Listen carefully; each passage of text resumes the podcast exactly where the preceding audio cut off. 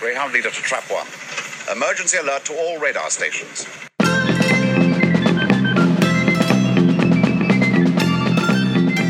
Welcome to the Trap One podcast Ascension of the Cybermen episode. I'm Mark. I am Jason. And I'm Chris. Thanks very much for joining me, guys. Uh, so, Jason, you were at the Gallifrey One convention again a weekends ago. How was that? Uh, it was great. We got there before coronavirus became a pandemic, so we did not lose too many bookings on account of the virus. That's good news. Absolutely. Uh, it was Christopher Eccleston's first appearance at a United States convention, as far as I know. So that was pretty, pretty epic. Imagine him on stage in a ballroom that fits about 3,000 people, just telling stories about his time on the show and telling other personal stories. So that was really, really well received. And then they advertised on the Sunday afternoon that they were going to be having a special video presentation in the main ballroom at 4 p.m. So, of course, people were lining up early to make sure they got a seat. And I was placed on a 3 p.m. panel to which about 11 people showed up out of a room that seats about 100 because everybody wanted to be in the main ballroom to catch the special video presentation, which wound up being two special video presentations. The first was a screening of episode 8. This was two weeks ago when episode 8 had just come out. So I got to see it for the first time in a ballroom full of 3,000 screaming Doctor Who fans.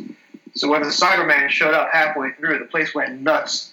And you couldn't hear anything on the screen for the next five minutes because everybody was cheering. And then after that, there was another special video presentation. I don't know how it happened, but somebody managed to get Steven Moffat and Chris Chibnall and Jodie Whittaker to record a special shout out to the convention on video. So Oh, people went cool. nuts when Jodie Whittaker said the name Gallifrey One. That sounds fantastic. And uh, and you got you got to see the um, the Christopher Eccleston panel. Yes, uh, so they did two panels to make sure that everyone got to see him. So it was two panels with two different interviewers where he was asked the same questions. So I went to the first one, which was on Saturday evening. The second one was the first panel Sunday morning, and there was no guarantee that I was waking up in time to see it. So I got to see him on Saturday night at his first panel. Yeah. Uh, the biggest revelation for me, though, was Mark Strickson, who I have never actually seen at a convention before. And he played Turlough, for those of you who were born after 1983. And he has had a pretty epic second career as a producer of wildlife documentaries. And he's the guy who discovered Steve Irwin, Crocodile Hunter, and was the first guy to cast him in a documentary. And for his panel, it was one hour of him just telling these amazing stories about traveling the world and his near death experiences with deadly animals. So I was not expecting that. It was just terrific. It was almost the highlight of the convention for me, outside of Christopher Eccleston. And he also remains a big Doctor Who fan, even though he hasn't been, you know, a cast member on the show in, you know, how many decades. He actually gave a very lengthy discourse about what the Myrka from Warriors of the Deep is based on. And he started doing an impersonation of the Myrka in front of the panel room, which is, it's got to be a career highlight for me. Yeah, Watching Mark Strickson impersonate the Myrka. brilliant. Cool. And uh, and Chris, welcome back to the podcast. Thank you very much indeed for having me. Lovely to be on with you and Jason. Um, and I got to say, I have no stories that go anywhere near being as interesting as Chris Eccleston and Mark Strickson. Um, so, you know, I'm afraid. I was I, I did like the sound of, of Chris Eccleston's band. I, I caught it on Twitter. I caught bits and pieces on Twitter, and it looked like he he, he really gave of himself. You know, you, the, the the feeling was, I think, that uh, his time with Doctor Who was finished. Now I'm really glad it hasn't. Actually, I'm really glad to see that he's he's embracing fandom and actually. It's what I think it was Katy Manning called it the the, the, the, the kiss of Doctor Who. How it how it you know it warms you and helps you, and I, it's lovely to hear that Chris Eccleston's finding that because I got to tell you, he was my absolute. He was he was brilliant. That first season of Doctor Who is some of the best science fiction I've ever seen. Yeah, he's uh, he really helped to, to, to kind of sell it to a new generation, didn't he? He, he brought it back, um, and it was an immediate hit. Uh, we've got a lot to thank him for. Yeah, absolutely. I, I, don't think if it if it had been any any other actor, we may not have been here now talking about it because he just got it off to such a powerful, you know, passionate and and and what's the word I'm looking for? Um, he gave it gravitas and he mm. gave it he gave it a sense of belief, and I think we still we still cling on to that. That that that doctor, he, he, he sent a long message. You know, he sent a powerful message in the word that was used during the panel is that he gave the show instant credibility because he was an established name, and he mm. brought his star that was with the him. word I was show. groping for. That was the word I was groping for. Credibility. Yes, absolutely. Absolutely.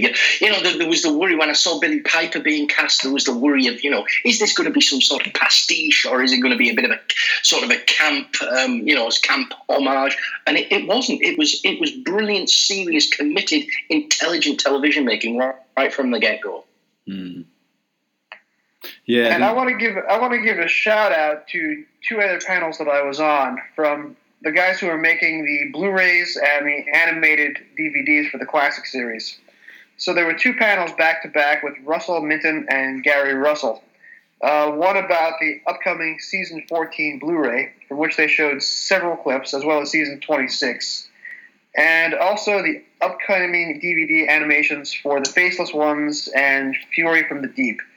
I gotta tell you guys, the level of attention and care and love that is being put into these DVDs of 30, 40, 50 year old episodes is astounding.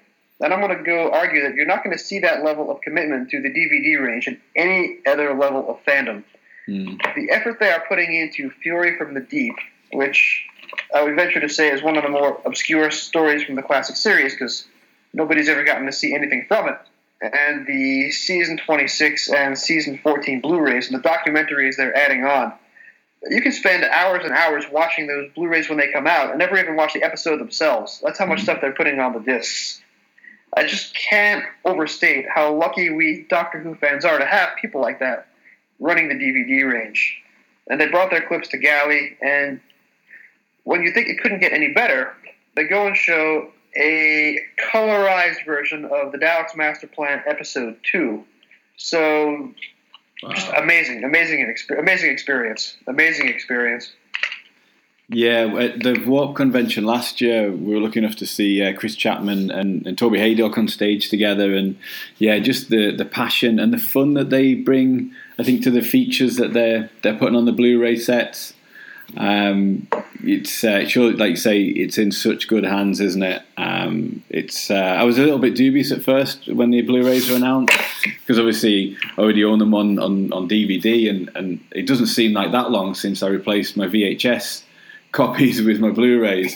Um, but it's it's so worth it for, for all the extra stuff that you get with it.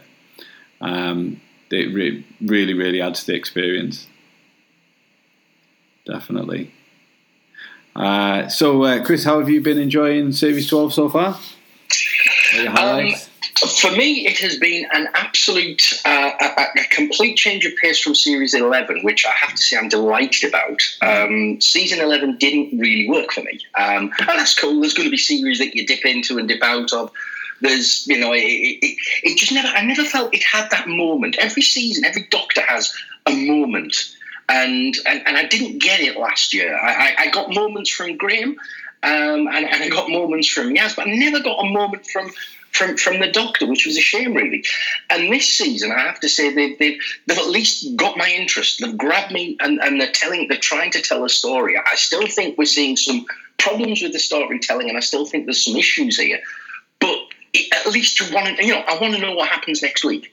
I want to see what happens, and and and if if that only is is what they're doing, then then that's great, isn't it? That's what the that's what an artist does. They try to command your attention for the amount of time they're telling the story.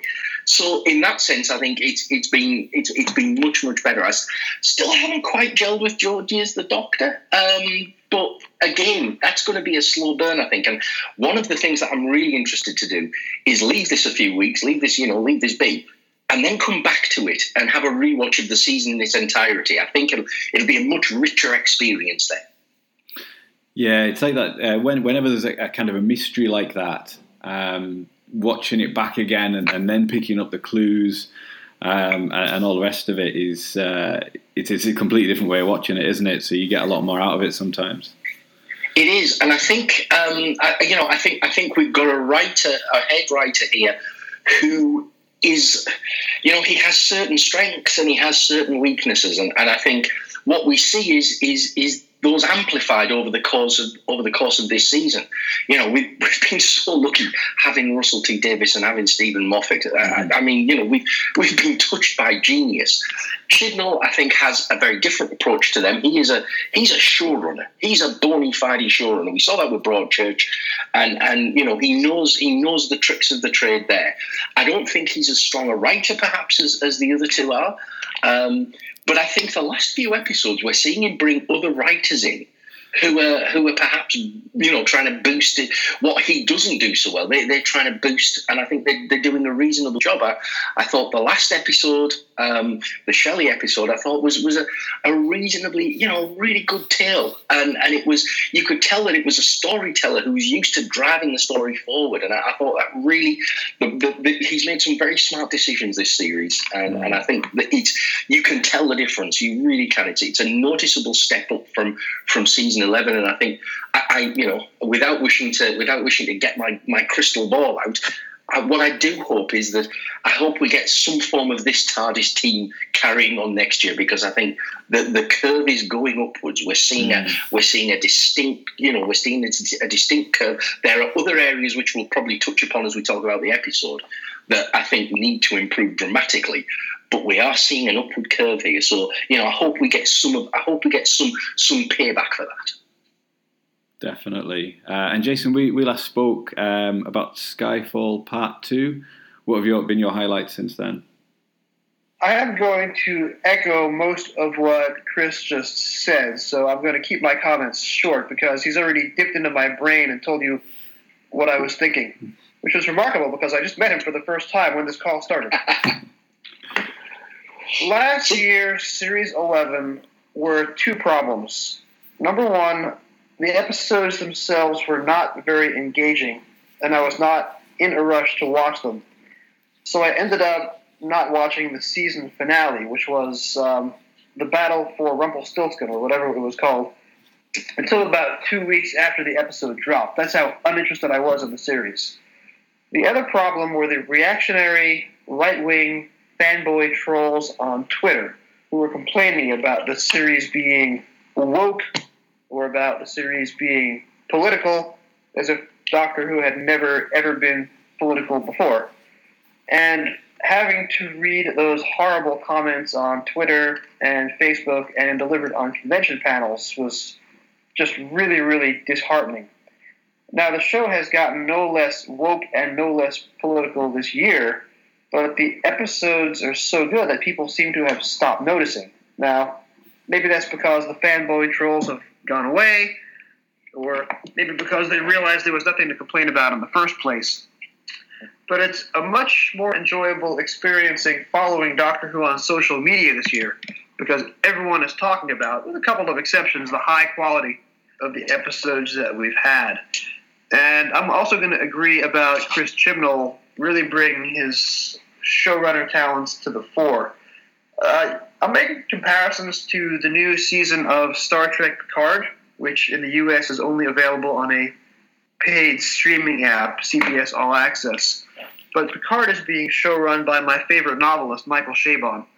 And the work that they're putting into Picard is also astounding because every episode is part of a serial narrative, and you manage to have self contained plots within the serial narrative but you have some really remarkable cliffhangers and character arcs and callbacks to the past going on in Picard.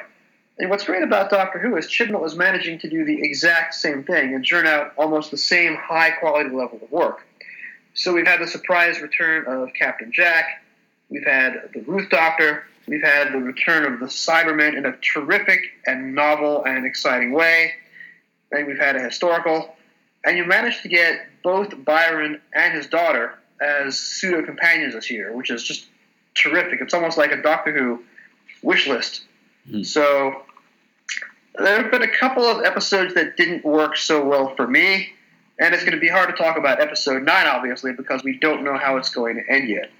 But this has probably been Doctor Who's strongest TV season in almost ten years. I think I could go out and safely say that. Interesting. So uh, yeah, so so to move on to Ascension the Cybermen, um, I say it's the first of a two-parter, so so we don't know how it's going to pay off. Um, but what what were your thoughts on this one, Chris? You, you're right. I mean, effectively, we've watched half an episode, Mhm. so we're, we're commenting right in the middle, and there, at least I hope, there's going to be misdirection. There's going to be, you know, things play out that we don't see play out. The only problem I have with um, with with this is I think they kind of got the story emphasis the wrong way around. I thought by far the more interesting story, by far the more interesting story was the little vignette about um, Brendan and, and, and the way that and the way that he was developing and the way that that worked. I, I, I really like I really like the, the Brendan arc. I thought that was that felt like a hark back to a Moffat type style of writing you know, where we couldn't really see where it was going. And it was this this alternate perspective. And I thought that was really that, that, that really got me because as I was walking through, as I was as I was being taken through it, I was thinking, right, this is definitely going to be a, a Time Lord story. And then we got him, and then we got the moment where he got shot, and he and, he, and I thought, oh, hello, we might have a Cyberman story here. And then we went to the end, and I thought, right, that's clearly trying to, you know, to to, to, to, to preface the chameleon act. So we might have a. I kept flip flopping. And I hmm. like that. I like not knowing where we were going on it. So I thought that was by far the most interesting part of it. I, I thought the rest of the story was very much getting the doctor to where she needed to be, rather than anything else. And, and you know, you could almost see the point where where where Chibnall thought, right, we need to split the companions up because that's what we have to do because otherwise we don't have a story. So we'll split the companions up and they go that way, they go that way. And it was all very sort of mechanical and very, you know, I don't want to say formulaic because I, I, I don't like that word and I don't think it was formulaic, but it, it felt it felt a very familiar rhythm. Mm. Um, and I thought that the, the Brendan stuff really got me. And I, I do hope they develop that a bit more. I'd love to see that more. Yeah, I agree. Um, it, it's like that uh, the silence in the library that when the second part starts with, with Donna kind of living that that life, um, and you, you can't, can't figure out how it fits to the rest of the story, and it, it seems like its own thing. Um, Yeah. And then sort of loop, loops back into it. Yeah, it did have a, a very uh, Steven Moffat vibe, that didn't it? Yeah. Um, Yeah. I know what you mean as well about the the way because I think there's a, some kind of line about oh you know you won't make it back to the TARDIS because of all the Cybermen around. Um, but I didn't really get why once the Doctor had hijacked the cyber ship, she didn't just fly to where the TARDIS was, um, and and then take the TARDIS to uh, to find the rest of the companions and things. It uh, that seemed yeah, it didn't like you say it was a little bit sort of just just uh, moving the pieces to where you wanted them um, rather than it flowing in terms of, of, of making sense a little bit like that in terms of what the characters would, would do or what you would do in that situation I suppose there was a lot of explanation as to why obvious things couldn't happen. Hmm. You know, so let's get back to the TARDIS. You can't because it's too dangerous. Well, how many Cybermen are there? Well, we don't know. Don't worry about that. It's too dangerous. Okay, we need to split up. Get back in the house. Well, why? They- mm. They're, gonna. they these people are big rockets. Why, why are we getting inside the house? Just get inside the house. Don't argue. Yeah, I- there was a lot of stuff that you were thinking. Yeah, but why? Why are you telling me this? You know, and then it became obvious that they needed to move them. They needed to get them on board their respective ships, get the Doctor to where she needed to go, and get Graham and Yaz into the middle of that big cyber minefield. Yeah, the thing that, that was quite Chibnally for me that, that reminded me of the Silurian episode that he did for Matt Smith's first series, where they spend quite a lot of time setting up all the cameras and, and things like that to, uh, to, to you know, but they don't they don't know quite what's happening, and the, the hungry earth is swallowing people, and there's something out there. And they, they sort of spend a few minutes, um, like a kind of 18 montage of, of setting up cameras everywhere, and it doesn't really pay off and come to anything. And that was quite like Yeah. when the, the doctor and her friends arrive and start setting up the force field and the the device that um, puts particles of gold in the air. Um, And then it does none of it does absolutely anything when the Cybermen turn up. Yeah. I'm going to make a contrary argument there. I happen to love that opening montage about setting up the devices Mhm. because one thing the Cybermen have not really been in several years is scary or effective. You have the Daleks openly making fun of them in Doomsday way back in Series 2, which is perhaps not the best way of telling the audience how scary and powerful your monsters are. So this episode starts off with a Cyberman narrating and with the disembodied head slowly flying towards the camera, which is a really gripping and interesting way to start off an episode, especially because it came in a pre-credit sequence, which Chibnall has not been doing a lot of. And then you have Brendan, which we'll circle back around to in a minute. But then you have this last remnant of humanity under siege, and the doctor shows up with her machines, and you figure it's all going to be okay. And the machines that she has are all callbacks to the classic series. So you have the gold dust machine, which brings us right back to Revenge of the Cybermen. And then you have the device that induces emotions in the Cybermen, which was literally the plot of the invasion from way back in Patrick Troughton season six. So you're like, okay, we've seen all these devices used before. These devices cut through the Cybermen like a hot knife through butter. The Doctor is going to save the day, and it is a intentional misdirection because then Chibnall brings out a new piece of cyber technology, which is the floating disembodied cyber drone heads, which almost certainly is a callback to the Toclafane from that Russell T Davies series three episode, uh, Utopia, and these cyber drones show up and they massacre the Doctor's equipment. So you think the Doctor is going to save the day, and she has all this classic series technology, and it is all useless, and it is all destroyed in a matter of seconds. And you're suddenly going, wait a minute, this episode is six minutes old, and the Doctor's already been defeated. This is great. Where are they going to go from here? So for me, that montage was a lot more effective than the one in Hungry Earth, which didn't really go anywhere. This was direct service to the story, and it was a misdirection, and it shows you these Cybermen are going to crush you, which is exactly the story they needed to tell for a two-part season finale. Mm-hmm. I did think, uh, just going back, you, you, mentioned the, the opening narration um, with, with, Ashad's voiceover there, um, and the stuff about this this true believer bringing back the fallen empire, um, and it, kind of uh, you know reminds me of, of you know what obviously in, in, the US at the moment you've got the sort of Make America Great Again movement. Uh, uh, uh but, let's not talk about us, uh, this is not something that all Americans endorse. No, no, no. But, I don't sit around my house saying "Make America Great Again."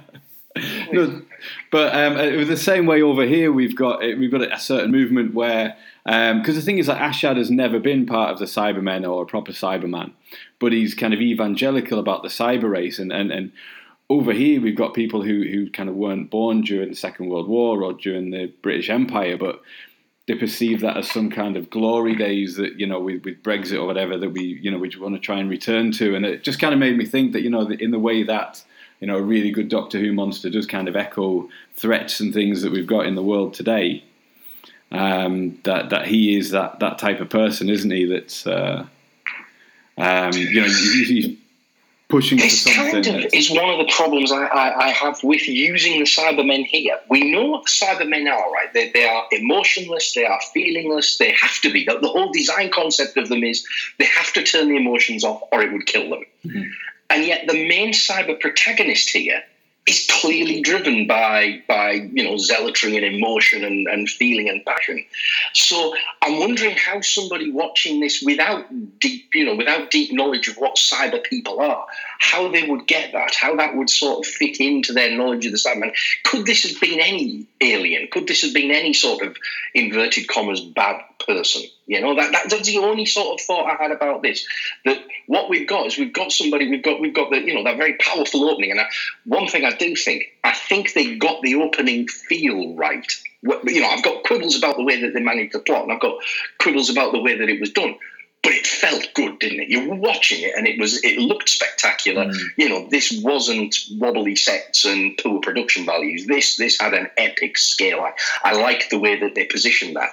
But my thoughts are the Cybermen are famous for being emotionless, and yet the main protagonists we have, the main the main foe in this, is nothing but a big ball of vengeful emotion. You know, I, am not quite sure how that sits either.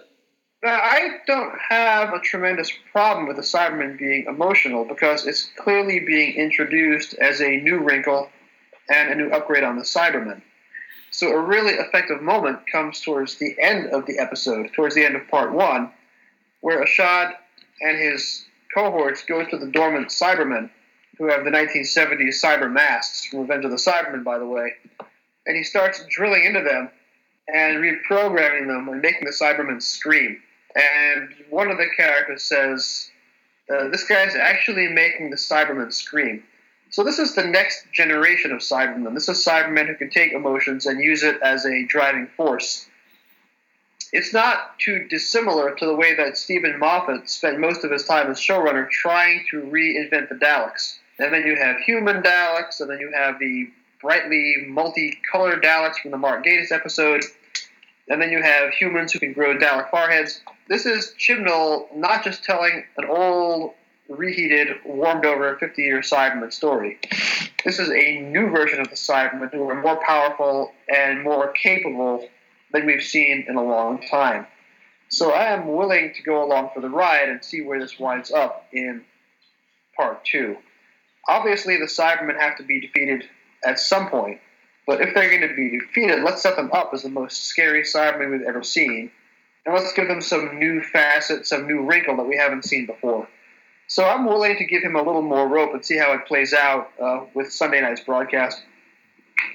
I suppose in a way Ashad works a little bit in the way that Davros does, doesn't he? It's it's a more interesting uh, enemy for the Doctor to, to talk to. Um, you've got somebody who's got some of the characteristics of a uh, you know Cyberman in this case, in the way that Davros has some of the characteristics of a Dalek but it can be that more, bit more articulate and uh, and, and, understand things uh, in the way that the the general Dalek and Cybermen kind of troops don't. Uh, so I suppose it's a good thing to use uh, maybe once or twice, but in, in, the way that Davros kind of became a bit overused, probably in the classic series after his first appearance. Um, I guess you, you wouldn't want him uh, Ashad always around leading leading the Cybermen like that. I, I, what I will what I will say is I will see to Jason on this because it's it's we are as I say we're halfway through, so mm-hmm. the payoff we'll see what the payoff's like in the next episode. We'll see we'll see how that works out. i am flagging it as a, as a as a point of interest perhaps, and say let's let's see where he goes with this. Let's see what happens. Um, it can it can go one of two ways. It can be a new facet, or it can be a bit of a dead end. So I'll I'll I'll I'll, I'll hold my counsel on that one. Absolutely. Uh, and it was I, I, really like the design of the cyber ships, the uh, the way that they're piloted. Um, I think if you did have a, a, sort of a cyber race like that, the technology would be very um, kind of uh, ergonomic. You know, it would it would be something that uh, you know Cyberman would kind of plug into and, uh, and, and steer with their whole body like that. I thought that was a really nice piece of design. The way uh, when the Doctor flies it, she's she's it's clearly quite a, a struggle for her because uh, you know she doesn't have the strength of a Cyberman to. Um, to, to manipulate the controls, so all that was quite cool. And then the uh, the troop carrier ship just looked fantastic. It was a huge scale. Um, and, and, obviously really made you think about um, Earthshock as well, uh, a, a, ship absolutely full of Cybermen. I have recently been watching the classic series in order, which I may have mentioned in my last couple of appearances here on Trap One. But I watched the episode and I read the novelization for Earthshock just a few months ago, probably in October, which is about four months before we record this so it's still fresh in my mind. And the troop carrier ship, and especially the ending where Ashad cries out for his army to awake, the, the new hmm. race of Cybermen, and all the doors start flying open, one at a time, causing a domino effect towards the camera. Then you have thousands and thousands of Cybermen waking up out of hibernation. That is essentially a direct rewrite of the Part 3 cliffhanger to Earthshock, where all the Cybermen break out of their silos uh, on Beryl Reid's freighter. So, Earthshock is a bit of a polarizing story in classic series fandom. I mean, it's beloved because it kills off Adric, and it's beloved because it had the surprise return of the Cybermen for the first time in many, many years. But the episode itself is a bit choppy and disjointed, typical Eric Saward script, and there are single scene subplots that don't go anywhere. Earthshock is a story that could have been so much better. What Chibnall is doing here, and I'm almost 99.8% positive this is intentional, he's doing a rewrite of Earth Shock, and he's having Earth Shock produced on a much more higher motion picture budget.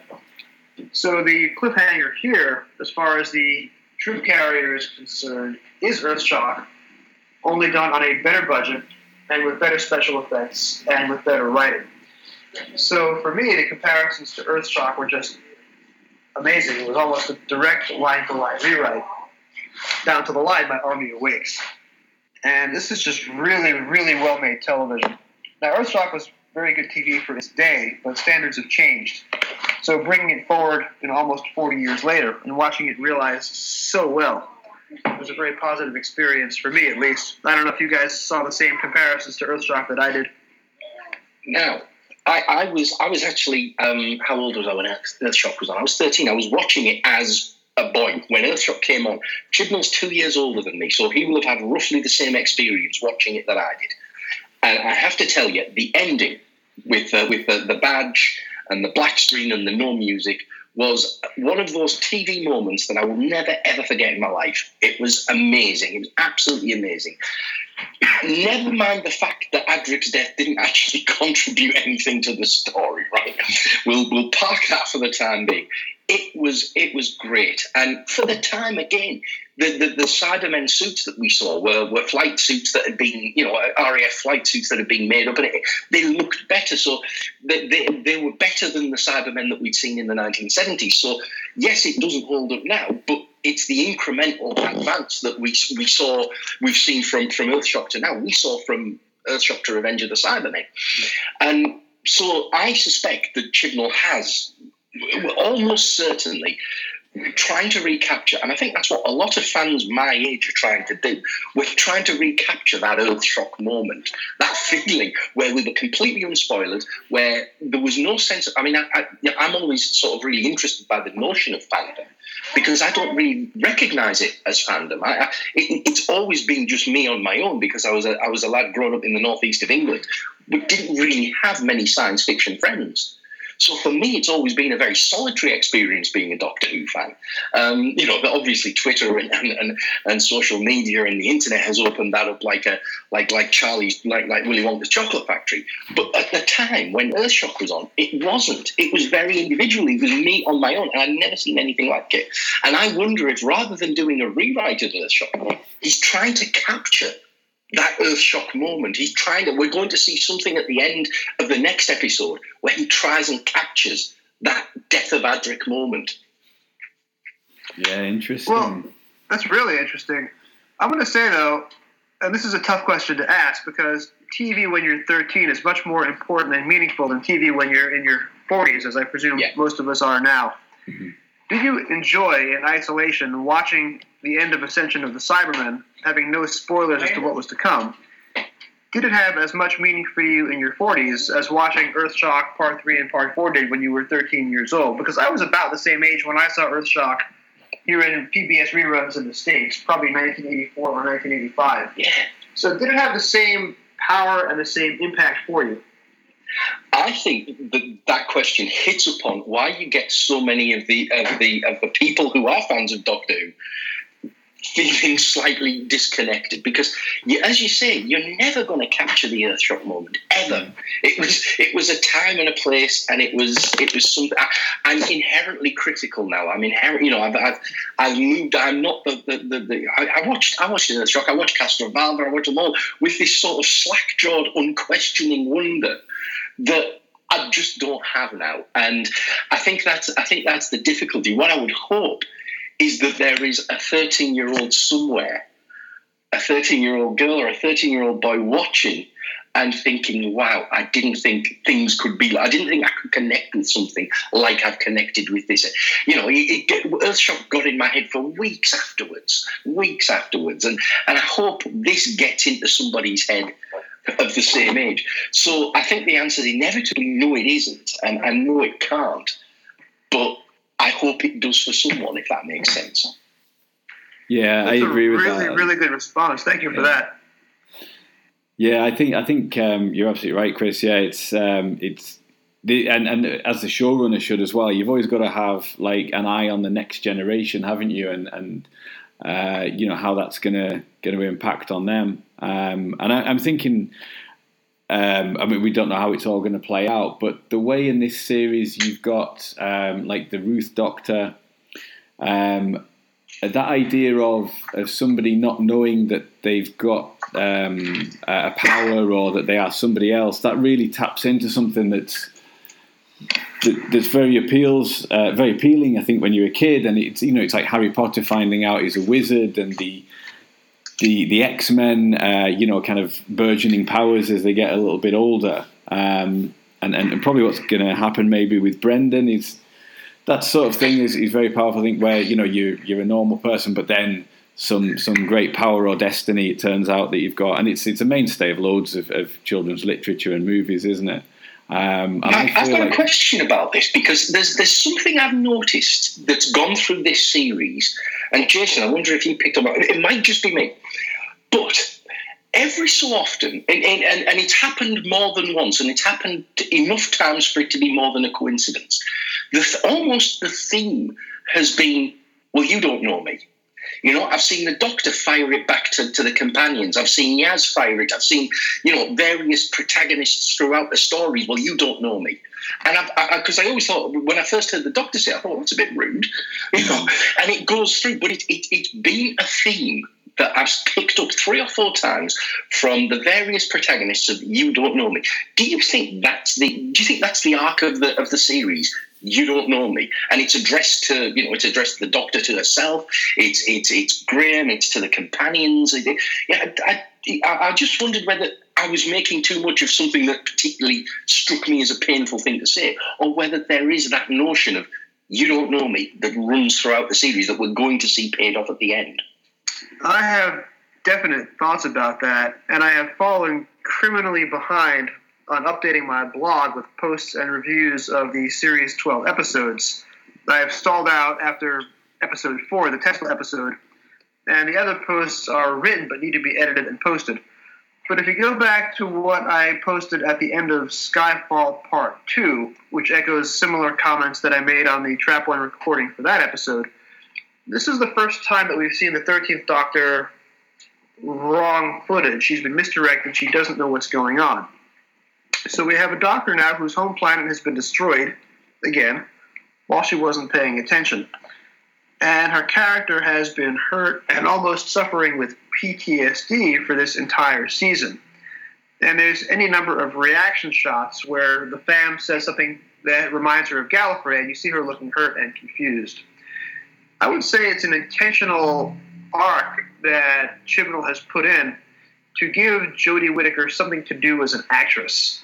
Because in series 11, and I thought Whittaker was very good with the lines she was given, she didn't have any defining traits. She was just there, and she was going through the scripts.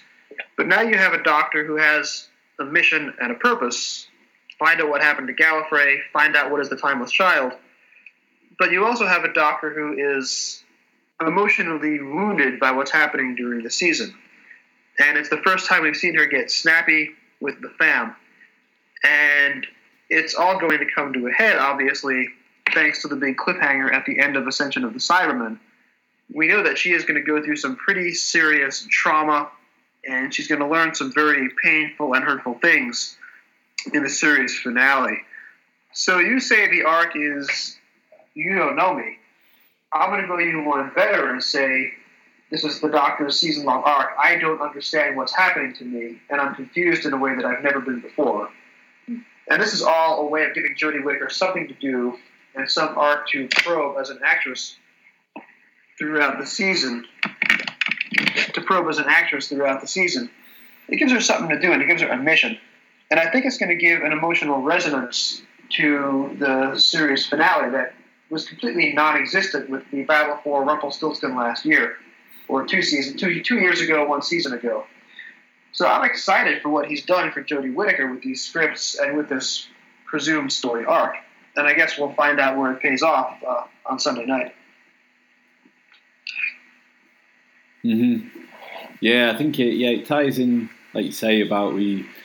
Well, obviously Ruth Doctor's the the biggest example, but yeah, people not quite being uh, who you think they are. So the uh, like the scientist in Praxeus, uh, you know, wasn't who the Doctor thought they were.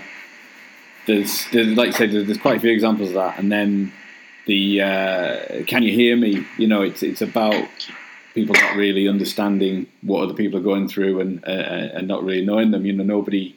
Um, it seems like on the TARDIS knows about what happened to Yaz, Yaz's backstory, and how she came to be a, a policewoman. Uh, Graham doesn't know. Uh, nobody knows. You know, Graham what his worries are, and uh, and then with Ryan and his his friend as well, like his best friend, but hasn't uh, you know hasn't been around to, to know what he's going through as well. So. I think. That, I mean, I think that's kind of yeah. It's almost the opposite of, of, the Sylvester McCoy series, isn't it? You know, whereas he was the great schemer, he was the one putting plans four and five, you know, moves ahead. Mm. We've got a doctor constantly responding and reacting and and and having having a, a consistent bad day, if you like. Um, and I think that's I think it's, it's it's an interesting choice. And Jason, I have to say, I think I think you're exa- you're exactly right because season the last season we, we had, the Doctor was just kind of there. You know, she couldn't interfere in Rose's story because that would have absolutely destroyed Rose's agency and been a horrific story to tell. So she couldn't do that. Same, you know, it's it, and it was the same kind of throughout. The Doctor was just sort of there. Whereas this season, we've at least had her having to respond and having to react. Um, and, I, and one of the things I would love to see is I would love to see Yaz develop. I'm, I'm, I'm really like Yaz, but I don't think she's had a fair crack at the whip. I, I, I think this, this, there's just too many people there. There's just too many people for her to get a, a proper feel of the story, and I think it's such a shame because I see her. There's there's a growth. There's such a growth story to tell there, and I would love to see that develop. I really, really would. I mean, I adore Graham. I think Graham's fantastic. I would, you know, I, if if we don't have a spin off the Graham adventures, even if it's just him going down the shops and discovering new flavors of food, I would like that. I would watch that. you know, he, he goes down the shops and he finds something different. You go, oh, that's, that's interesting. Didn't think I'd have that. I might make that into a bit of a dinner. You know, I'd love to see that. I'd watch that all day. I love Graham. Ryan, you know, I, again, I don't think we've been allowed to connect with. I haven't seen any growth in Ryan's character at all, and, and, I hope I hope I'm wrong, and I hope I'm missing it. But I haven't actually seen any development. His relationship with Graham, it, it could, the, it, um, even we saw in the last episode, it could be exactly the same as, as was in the, the second or third episode. That moment they shared where he called him Grandad, that's almost disappeared. You know, we, we haven't seen any growth. Yaz is the one. Yaz has got that potential, which indicates to me that I wonder if something's going to happen to someone. Is it going to happen to Yaz? Mm. I did wonder if Graham's being set up for the traditional companion exit of, of uh, being paired up with somebody because there was the the moment he shared with the uh, the character when they're exploring the cyber ship together. Um, and uh, right, she right. she says, "Oh, you're very strange" or something like that, and he says, "Oh, I'm the most normal bloke you'll ever meet," and he goes, uh, "No, no, I like strange" or something, and uh, that seemed uh, like maybe that's going to go somewhere if if he is leaving. Now, I saw on Twitter a couple of people mention that exact scene where she said, where, where she said, "Oh, you're you're you're you're stranger, you're weird," and he stumbled his line, didn't he? Yeah. He stumbled his line, and he said, "I'm the doc. I'm the most normal man you could ever see." Right, and Yeah. and I've heard a couple of a couple of suggestions on Twitter saying that did he was he was he stopping himself deliberately saying I'm the doctor there? Now the, that would be a left turn. Yeah. that would be an absolute phenomenal left turn if I pulled that one off. But I don't know whether it, it just strikes me as odd where they're spending all this money doing all these beautiful spaceships and this amazing scene, but they don't go and re, go go rework a line that, that an actor stumbled on. yeah, So- it made it feel more It- deliberate, didn't it? Yeah, is there something there, or did they leave it in just to show that Graham's a human being? Yeah. And actually, you do see human beings stumble over the lines occasionally, and it looked natural and it looked good. You know, so maybe maybe it is it, it, it is it is those of us who have devious minds looking and seeing patterns that don't exist. But there has been an ongoing thread in this series of people assuming that he's the Doctor. So Stephen Fry's character in Spyfall did, and then Jack did as well. In the Fugitives of Judoon. So yeah, it would it would be an enormous left turn. Um, but maybe it's just a tribute to the Hartnell era um, in slightly fluffing his line as well. Yeah, yeah, there could be any of that. There could be any of that. And as I say, I always took the, the mistake of the, the mistake of the doctor identity to be a sort of a, a slap in the face to, to, to you know to, to those people who sort of didn't didn't want a female doctor and didn't, didn't you know didn't treat her with the respect that she should have been treated with. I, I always like those lines just to say, no, sorry, the world's moved on and you're coming with us. Mm. And to have characters whose only frame of reference is a doctor who's female is a nice antidote to all these Twitter people saying the doctor has to be a male at all times because. Mm. I would be very disappointed if it turned out that Graham was a doctor hiding out under the chameleon arch because that would really take away from having Jodie Whittaker. That would be the ultimate act of mansplaining, wouldn't it? You have Jodie Whittaker as the doctor, and then whoops, you're not the doctor at all. This man next to you has been the doctor all the time. So I really Have hope not- that Chibnall is not going in that direction. Hmm. Have they not already done that with, with the Ruth Doctor, though? Have they already not got a second Doctor? We know there's a second Doctor in play. Have they not already pulled the pulled the stunt of look? There's we've got an additional Doctor. I, because I had those misgivings as well. I thought actually having a second Doctor, however fantastic Ruth was, and I got to tell you again, if we're doing spin-offs, I want to see the Ruth Doctor series because she looked awesome, right?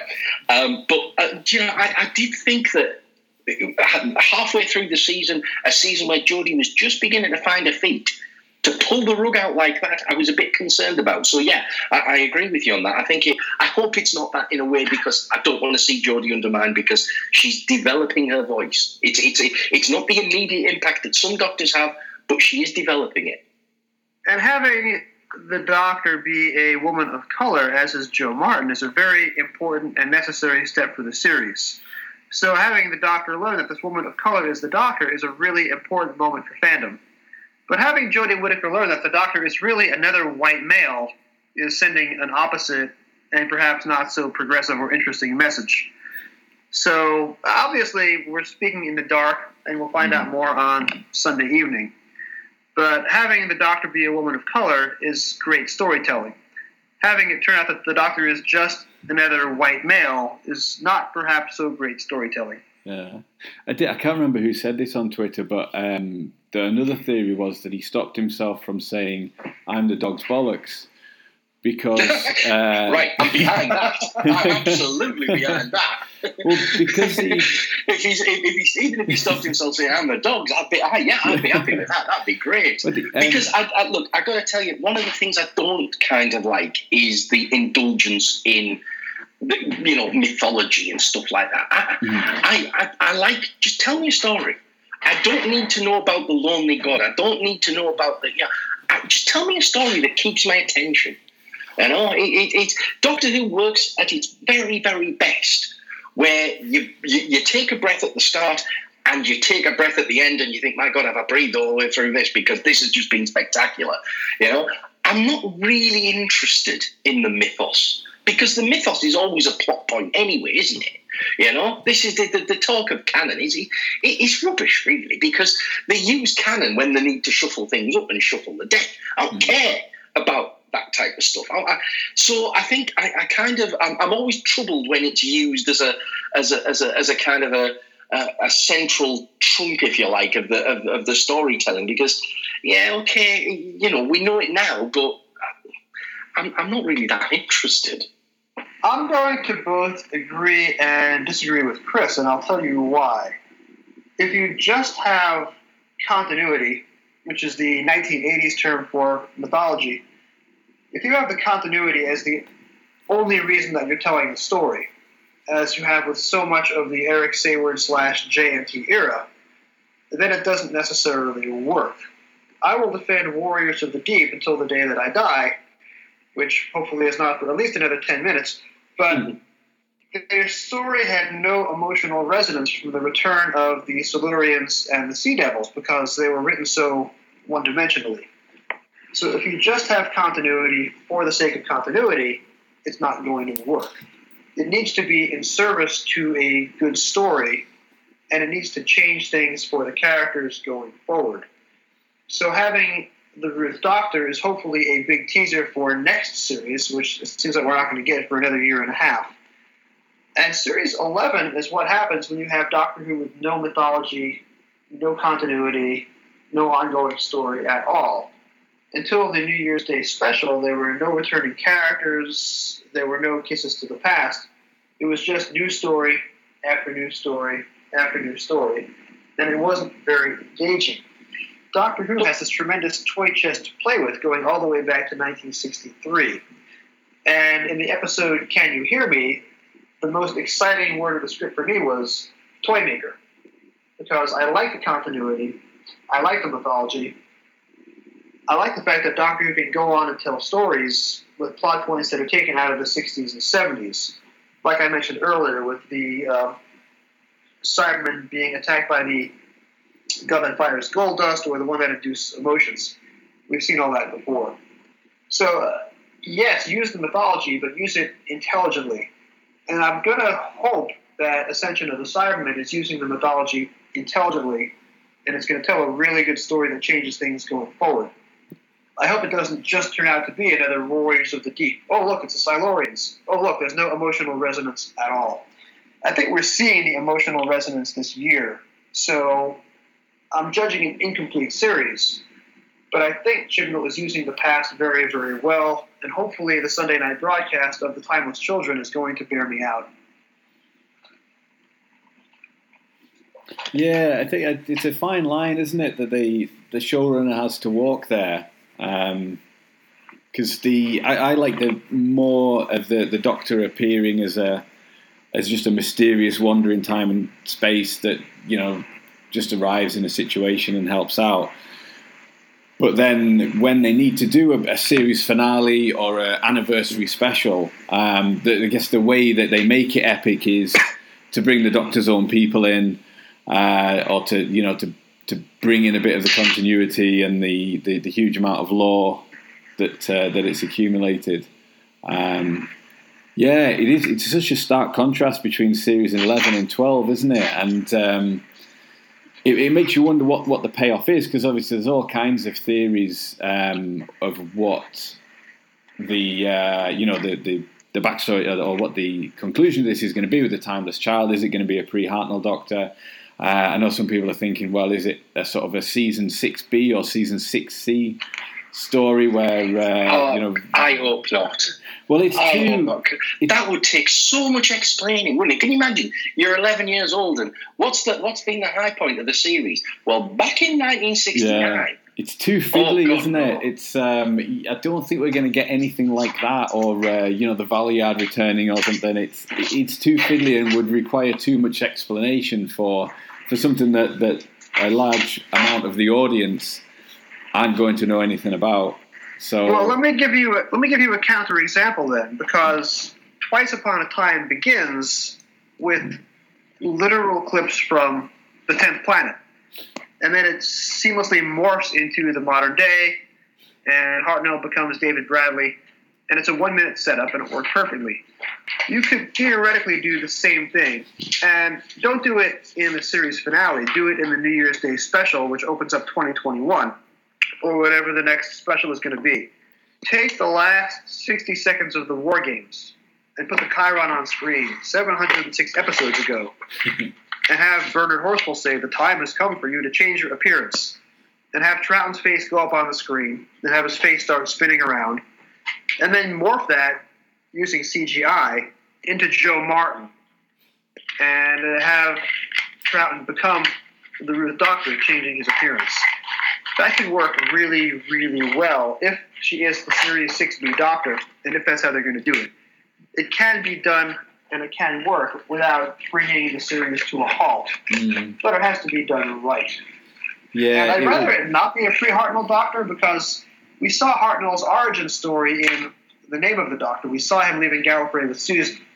So to go back and say that there was a doctor before him flying around in the police box it doesn't make a lot of sense in the context of the continuity of the new series. It makes more sense if she's a Series 6B Doctor. Mm. And Chris is right, they have to explain it very carefully, but there is a way to explain it in 60 seconds without confusing the vast majority of the viewing audience. Yeah, it would need to be quite deftly done, wouldn't it? I think to. Uh, to pull that I, I, I, as I say, I, I think I think Doctor Who is always at its best when it's pushing forward. When you when you're getting it, and I call it again, it's a real irony. It's a real irony that, that we're, we're talking about this episode, and there's so many callbacks to, to Earthshock because I, I actually define my sort of experience watching television as my Earthshock moments. You know, what, what mm-hmm. moments drop me in my stride and make me make me look at the screen and, and, and you know make, make my television viewing experience different to what it was before. I haven't had that many, and and that's what we need to capture. That's that's what the show really really needs. I don't think series eleven was a failure of mythology. I think series eleven was a failure of storytelling. Hmm. There was there was no stories. The Doctor didn't really ever do a lot. The Doctor's presence. I, I, again, I'm, I'm I'm guilty of the oldest fan crime, and you know I am everything that that that, that deserves to be pulled down. I'm, I'm a middle aged white, you know, male fan, and I, and I accept this, and I accept that that's where I'm coming from. But it, it, what I like to see, I like the doctor to come in and, and be innovative and be a problem solver and you know be a, be an engineer and a scientist because that really works not only not only from a storytelling point of view but from a role model point of view. Imagine the power of, of, of seeing that of seeing of seeing that Jodie Whittaker's doctor go back hark back to that. There's a, there's a line in State of Decay where where Kalmar says, "Are you a scientist like me, Doctor?" I'd love someone to say that to Jodie Whittaker and for that to be their motif. Yes, I am I'm a mm. scientist, I'm an engineer, I'm a problem solver. They've done that to an extent. But it's not a central tenet of any of the stories of season 11. That's where season 11 went off the rails because there was no problems to be solved. And I think what we're finding in season 12 is we've got problems, and that's good, and that helps the drama, and it helps drive it forward. So I think we need we need to see how these problems are solved. And I, I must confess, Jason, I've never thought of that season 6B intro, and I think that might you know that might work. That might work. You you you sort of turned me a little bit on that because I've never thought of that. Well, thank you. Hopefully, hopefully I'm right, and hopefully we get an explanation that is that interesting and that innovative. Yeah, I think. Um, I mean, would, one of the uh, the eras that's always held up as as the kind of golden age of Doctor Who is is the Hinchcliffe era, isn't it? And there's very few returning monsters um, and uh, things like that in, in his era. You know, he's um, he's, he's pushing forward with a lot of uh, a lot of new aliens, a lot of new stories. You know, things like sort of season fourteen. I don't think there's any. Uh, I'm going to probably have forgotten something huge there, but I think you know it's like Talons of Weng-Chiang and and the uh, the Hand of Fear, isn't it? And uh, all those kind of But at the same that. at the same time, sorry to sorry to tread over you, but in series 13 you have the Brain of Morbius, which is essentially a Time Lord story, Mm, and the one that created the idea of the pre-Hartnell Doctor. That's out of Hinchcliffe. And then, Yeah. of course, Hinchcliffe is most famous for Deadly Assassin, which rewrites Time Lord mythology. So he is avoiding the past where he needs to, but he's also using the past in ways to drive the narrative forward and change the arc. So the pre-Hartnell Doctors, allegedly in Brain of Morbius, Mhm. and the rewriting of the Time Lords in Deadly Assassin might not be too dissimilar to what Chibnall is trying to do here with the Ruth Doctor and the Timeless Child and the very last 60 seconds to Ascension of the Cybermen. mm, thought it was a sh- almost a shame that the master didn't have a little bit more of a of a shadowing because he, he sort of hung over the ascension of the Cybermen, like a you know like a bit of a, a a bit of a ghostly figure. We knew he was coming back. We knew that he had to be in there, and it just popped up at the end, um, and he didn't really do anything other than saying it's going to change forever. Well, he'd already said that at the, at the back end of Spyfall, so we knew things were going to change forever, and that was just like a he turned up to remind everyone. Um, I would have liked to have seen a little bit more foreshadowing of him. Uh, you know, uh, uh, I, I, I don't know. I don't even know how they could have done it. Um, but I, it just it just felt like oh There's there's another part of the recipe that we forgot, so we'll put that in at the end. Mm. Uh, and I, I, I would have liked to have seen a little bit a little bit more than that. Um, because I thought, I, you know, they, they could have had him as they could have had him as Ko Sharmus. They could have had him as developing that. But I, I don't know. I just I just got the feeling it was a bit of a right. Jodie's here now. We need to we need to crack on with the Gallifrey stuff. Yeah. So let's have the master in the pot. And I, Well- would have li- I, I thought it was a little clumsy. I want to have two points to that. Number one, the master can't be Ko Sharmus because if you have a chance to get Ian McElhinney from Game of Thrones and everything Yeah. else in your series, Absolutely. At 100%. Yeah, 100%. and, and, and he's playing Charlton Heston as Moses from the Ten Commandments, so you need to have that. And Sacha Dhawan can't do that. My second point is we had the Return of the Master teased on Twitter and in the cast list for episode 10. So let's talk about Barack Stevis. So they released this cast list for the Timeless Children, and there's a character called Fake Out, F A K O U T, played by an actor named Barack Stevis. Oh, Who is there Barack we go. And immediately, I don't know if it's Sacha Dhawan. I want to believe that it's him, or maybe it's somebody in the production office. Immediately, Barack Stevis joins Twitter and starts spreading everybody in the Doctor Who community Yeah. and starts teasing his appearance in Ascension of the Cybermen and makes it very, very obvious as to who he is. And it turns out that Barack Stevis is the same person as James Stoker from the King's Demons, which is an anagram for Master's Joke, Yeah. or it's an anagram for uh, Neil Toynay from Castrovalva, who was Tony Ainley, or the other acronym Leon Ny Taiy from Time Flight, who is also Tony Ainley. So Barack Stemis' master is back. So we had all the information that we needed. It just came on social media rather than during the episode itself. Yeah. Okay. I mean, I, I yeah, I get that, but again, I, I, I never really liked those knowing little nods that that they did in in in uh, in, in the in the, certainly in the Davison eras. I mean, it was you know let the story do the heavy lifting. Let the story do it. Clever little tricks and of stuff like that. I mean, I, I get and I can understand that they're a nice bit of fluff, but the story should be surely should be pulling that through more. I would have liked to have seen Sacha Dhawan shave that beard down to a goatee by now as well. Yeah. Well, Barack Stemis on Twitter is much more entertaining for me than Orphan 55 or Praxeus. So I guess to each their own. Yes. Yeah, no, that's a very fair point as well. That is a very fair point. With the Brendan storyline, um, do you think they ever caught the thief that shot him? It's, it's- Ooh, it that's a left good me, question. It left me wondering. Yeah, is there something there that we need to unpack? Is there something that will be unpacked in the in, in, in the timeless children, perhaps? I, I, I- as I say, I, I hope so because I think that was a really, really interesting sort of. That was for me. That was Chibnall's best storytelling. That's Mm. the best storytelling I've seen him do because it was interesting, it was engaging, and I cared about what happened to the protagonist. I didn't feel like they were just telling me stuff. As I felt so much throughout this, the, the, the Chibnall reign, there's just been these information dumps because you know there hasn't been any other way of getting the plot to me. Whereas this was, it was subtle. It was, I mean, you know, it was subtle in the sense that um, we had traditional Irish music, and I use that in inverted commas Yeah. to sort of point us in the direction. One thing I did want to say, um, the music. I think this season for me, the music has been a real, real joy. It's been, eh, you know, I loved Murray Gold, I really did.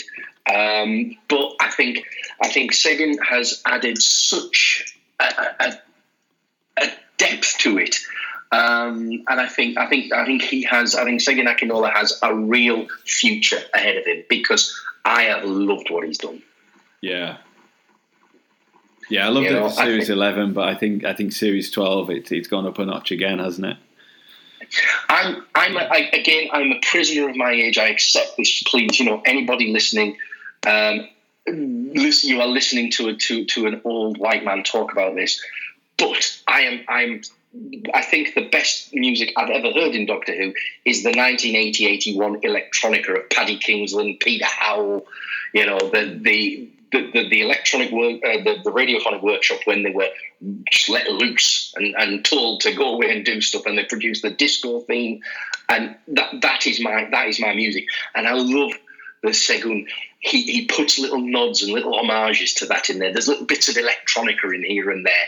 I just I I, I think that the, the music for the for the last couple of series, but especially this series, you know, I think it's been really really good the neck beardiest thing that I've ever done as a Doctor Who fan is back in the 90s. I sat in front of the TV with an audio tape and I off air recorded the isolated score from Logopolis and Castrovalva, which is Paddy Kingsland. That's and I played those tapes over and over and over again. Um, I, I'm not quite at the point where I am ready to do that with Segun's score, but I do agree, this is the best music that we've had on the show in quite some time. It's very fresh and it's very new and it's very bold. Yeah, it is. I think. I mean, I don't get me wrong. Like I say, I loved when Murray Gold came in. He added his uh, such a beautiful, distinct voice. I still think my favourite bit of Doctor Who music is um, the um, oh god the, the, the, cliffhanger where where Rose and, and the Doctor were saying goodbye uh, because she was in the alternate universe. Mm. Um, the Army of Ghosts, Doomsday that last ending, that, that's, that's fantastic. Murray Gold is amazing, but it needed a change. You know, nothing lasts forever, and it, it needed a change. And I think in Segun Akinola, they have found an absolute diamond. Yeah. I think and it's the same with Dudley Simpson. The music is great, but after 10 years of it, you've heard every motif, you've heard mm-hmm. every theme. You need a change of pace. Yeah, absolutely. And I think that I think the, the, the, change we had from Dudley to the radiophonic workshop, we've had a similar change from Murray to you know to to, to, to Segun. And I think it's just it's really you know the the the, the notes and the motifs and the the imagery that he conjured up. I think has been really interesting this series, and I thought in Ascension, I thought he he played it pitch perfectly. It wasn't there was a temptation to go big, and he didn't go big. He played it. He played it just about right. I really like the music. Definitely, yeah, and like you say, the uh, the sort of the uh, the Irish music for the Brendan storyline. But then when you had the, the, the big reveal, really, which was that when Brendan retires, um, the the other two guys haven't aged at all. Yeah, um, which I, you didn't see coming was a fantastic, fantastic reveal. Um, yeah, the, the, the music there really um, nicely underscored the um, the weirdness of it. Um, yeah, it did. It played against it very, very well. And as I say, I think the Brendan the Brendan element was was you know I think possibly the best bit of storytelling that that, yeah. that Chibnall's done, which is a bit of a shame. Yeah, but nonetheless, yeah. you know we take it where we can get it because I think that I, I, cared about those characters. I thought they were interesting, and I thought they had something they, they had something to give, and they added to the story. So fingers crossed. We, we, we may not get they may not be in the in in, in the final series, a uh, final story, but I hope we get a little payoff there. That would be nice.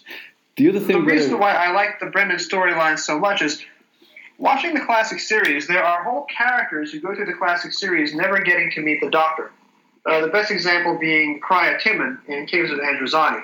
She has this whole wonderful story arc, and she never meets the Doctor at all. And same with Morgus has this great story arc, and he never has a scene in the same room as the Doctor. They talk once on video, but that's it. So having this whole Irish 1930s storyline play out with Brendan and his family and his coworkers without the Doctor ever knowing about it is something that the modern series has not been doing. So it would be somewhat spoiled for me if the Doctor then lands in Ireland in 1935 and has tea with the family. Yeah, let's leave it separate. Let's let that story yeah. develop in isolation and only give the Doctor the consequences at the very, very end. Yeah, yeah, I'd be happy with that. The other thing, so uh, we've got to mention on the music uh, that we've got to thank Segun for is the middle eight uh, the theme tune was back in the closing credits, yes. which, to be honest, like for years I've heard Doctor Who fans talk about the middle eight, and I've never had a clue what it actually was. Um, so when he tweeted and said, "Look, the middle eight's back," and I could listen to it, I thought, "Oh, now I know what people are talking about," because I don't really know musical terms. Uh, very, you know, I don't play any instruments or anything like that, so I've never really known what the middle eight is. But now I know, thanks to that. And it does sound right putting it back in, doesn't it? Can, can I play the part of the old traditional stuck in the mud entitled fan, please? Yes. Because they're, you know, all of the title themes that we've had, apart from Murray Gold's first and second season, have been not what I like because I want the disco theme back. I want it back, and I want it back now. Right? I, I, this is the hill upon which I die. Right? I love that theme. It, it's big. It's expansive. It's got you know wobbly bits. It's brilliant. Let's have that back. Let's not have any more bagpipey, weak and watery, ethereal stuff. Let's have a let's have the theme as a punch in the stomach to say you're coming on a ride with me, and and, and I want the disco theme back. There you are. That's that's as entitled as I'm going to get. I entered the series with Time Flight, uh, season 19, season 20 on PBS. So, Of course, truth. That was Peter baptism Howell. in the Peter Howell theme is as much a reason for my becoming a fan as Peter Davison and everything else. So, when I think of Doctor Who, I think of that disco Starfield theme. That is my Doctor Who. Yeah. And Yeah. the current version of the opening credits for Series 11, Series 12 is as close as I have come in the modern series to having the same adrenaline rush that I got as an 11 year old watching Starfield, listening to the Peter Howell theme back in 1984 1985. So, this is my favorite version of the theme tune and opening credit graphics since uh, the 1980s. And the stories have not always been as good as the stuff that I fell in love with as a kid, but I have no complaints at all about the theme tune or the opening credits today. Hashtag not my theme tune. it's funny how the first one is the one that gets you though, because the McCoy theme tune is probably the most unpopular one. Um, but like you said there, it's the one for me because it was the first one when I was eight years old and I started watching Doctor Who that does give me the little adrenaline, the little hairs on the back of my neck. Still watching the the season twenty six Blu-ray which I just got. Um, yeah, it's the one that takes me back to my childhood more than more than any of the others. Uh, and that ratings season 26 bear you out. You were literally the only person watching. yeah. And look at what they did with the look at what they did with the disco theme in the Five Doctors. They did a little a little mashup, I believe, is what is what they would call it nowadays. Yeah, it- it- it's such a versatile theme. So that that's that's my campaign. I want I want the disco theme back, and uh, and I will accept no compromise on this. But uh, but you're right, I, I, Jason. I have to say, I actually this version, this iteration of the Doctor Who theme, it has a it does have a li- it, it's almost a halfway house between the McCoy theme and the disco theme. It has a little a little ethereal feel to it, and it has a little mystery to it, which I which which I do welcome. yeah, well, I'll sign your petition, Chris. Thank you very much. Uh, j- j- j- join the hashtag. Yeah. Yeah, not my theme tune. Uh, Um, but it, it's you know it's it's it's one of them things that that's that's about the only that's the only retro view I have. The rest I want to see the show pushing forward. I, I, I not only do I not like the sort of the those who want to anchor the show in the past, I don't understand them. Mm. Because for me, the show was always about pushing forward. It's always about, you know, reflecting the society that we're in, reflecting the norms of the society that we're in and the developments and looking to the real best bits of, of society that we're in. And so, I, you know, when, when I joke about the hashtag not my doctor lost, I, I, it's not that I detest them. It's not that I, I just don't understand them. Mm. You know, and I can't understand that perspective because this should be a forward looking thing you know. But I guess it shows why fandom isn't this gestalt creature that actually it's a it's a small associations and groups of friends who like the show. So when we talk about fandom, we're actually talking about nothing. It doesn't really exist, does it? True. True, and, I, and my experience is very similar to yours. Uh, I well, because I became a fan at the very, very end of the classic series. Um, but yeah, for me, it was a very kind of lonely pursuit um, because it wasn't even on TV to, to sort of talk to other people about it. It was uh, it was me reading the Target books. Uh, on my own. So when you say Chris, you know, like you, there, there wasn't like uh, you didn't know any of the fans. That that was very much me growing up, uh, and it is social media that's that, that's put me in contact with other with other people. So it's been a it's been fantastic latterly to uh, to enjoy that. Yeah, absolutely. Bring it on again. Um, we've been here before. We, you know, We know how good a cliffhanger can can be and a resolution can be, and we also know how bad it can be. So this has been a different. Um, this has been a very different season from season eleven. So let's hope that the cliffhanger resolution is you know is more the the stolen earth and that type of thing than the battle of raspberry milkshake.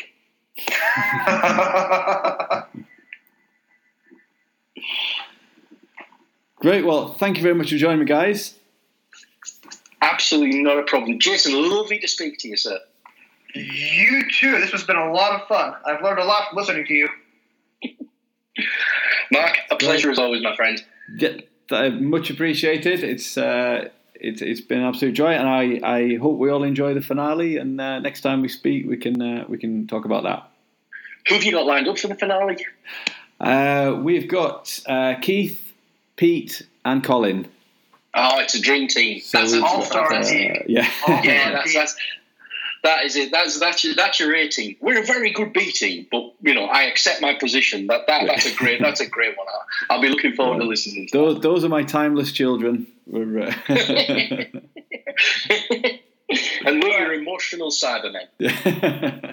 Uh, Mark, you told me that you forgot to thank me on the air for my little four-minute insert for the Nikola Tesla episode. I did. So- I did. Thank you for reminding me. Yes, uh, that was that was fantastic. Very funny uh, review of uh, of how New York and the USA is, is represented in Doctor Who. Um, and I think we should expand that to a full podcast at some point. That'd be uh, that'd be a lot of fun to uh, to go through the various appearances throughout the series.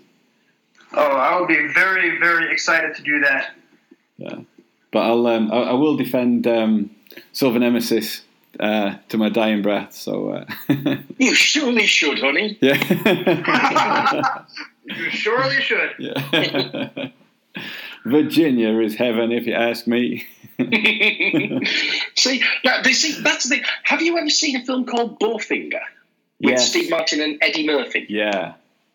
Yeah, I think Anton Diffring's part in Doctor Who was recorded like Bowfinger. He didn't know he was in Doctor Who, right?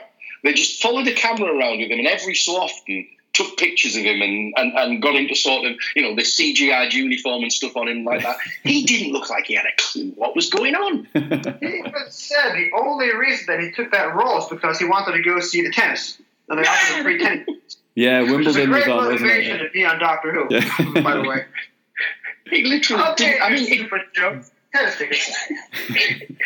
It didn't diminish the story in any way. You know, I mean, it, th th there were plenty of other things that that, that did that. Boo. But um, it was, you know, it was, yeah, it was Silver Nemesis, blimey. I remember watching that with my dad, and my dad was not a Doctor Who fan. And so we, we he, he- literally, all I heard throughout was this sort of director's commentary in the background. Like, what is this rubbish you're watching? Well, I, recently, So- I recently appeared on the Real McCoy podcast to defend Silver Nemesis. So um, I, rather than um, repeat myself, I'll, I'll direct anybody that's um, that's interested to uh, to, to that uh, that episode of, uh, of that podcast. I would Which is a thankless say- task. Yeah. Eric was on Twitter the day before he recorded that, playing the audio clip of the, the crazy lady from Silver Nemesis. We uh, we surely do, honey. And then Eric is shouting over that, "What the hell is going on here?" And that was my source. That was my source audio, and that was the inspiration for my four-minute commentary for the uh, Tesla episode.